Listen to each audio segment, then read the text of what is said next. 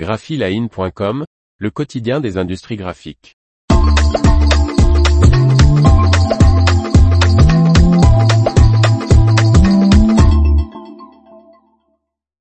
Agfa Gewart tourne la page de l'impression offset.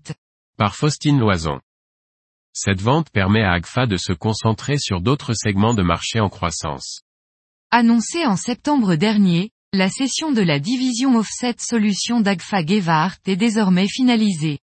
Comme convenu, le groupe belge a cédé sa plus importante division à la société d'investissement européenne Aurelius Group, pour une valeur de 92 millions d'euros.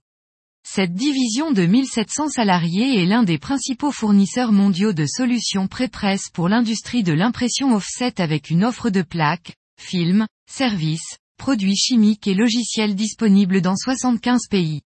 Au cours de l'exercice 2022, Agfa Offset Solutions a réalisé 779 millions d'euros de chiffre d'affaires, ce qui représente environ 20% du marché international, indique son nouveau propriétaire.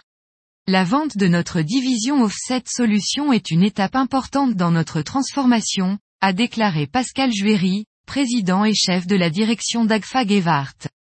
Cette transaction permettra à Agfa de se concentrer sur d'autres segments de marché en croissance.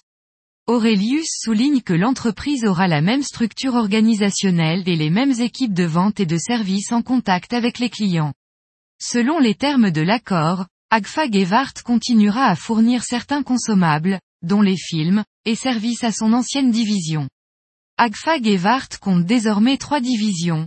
Radiology Solutions, qui développe, fabrique et commercialise des films radiographiques, des imprimantes papier, des équipements de radiographie et des logiciels de traitement d'images pour les hôpitaux et services de radiologie, Healthcare IT spécialisé dans les solutions liées aux données d'imagerie, et Digital Print et Chemicals, division dédiée à l'impression jet d'encre et découpe grand format et assez consommable.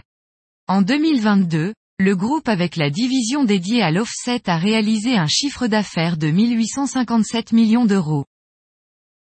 L'information vous a plu? N'oubliez pas de laisser 5 étoiles sur votre logiciel de podcast.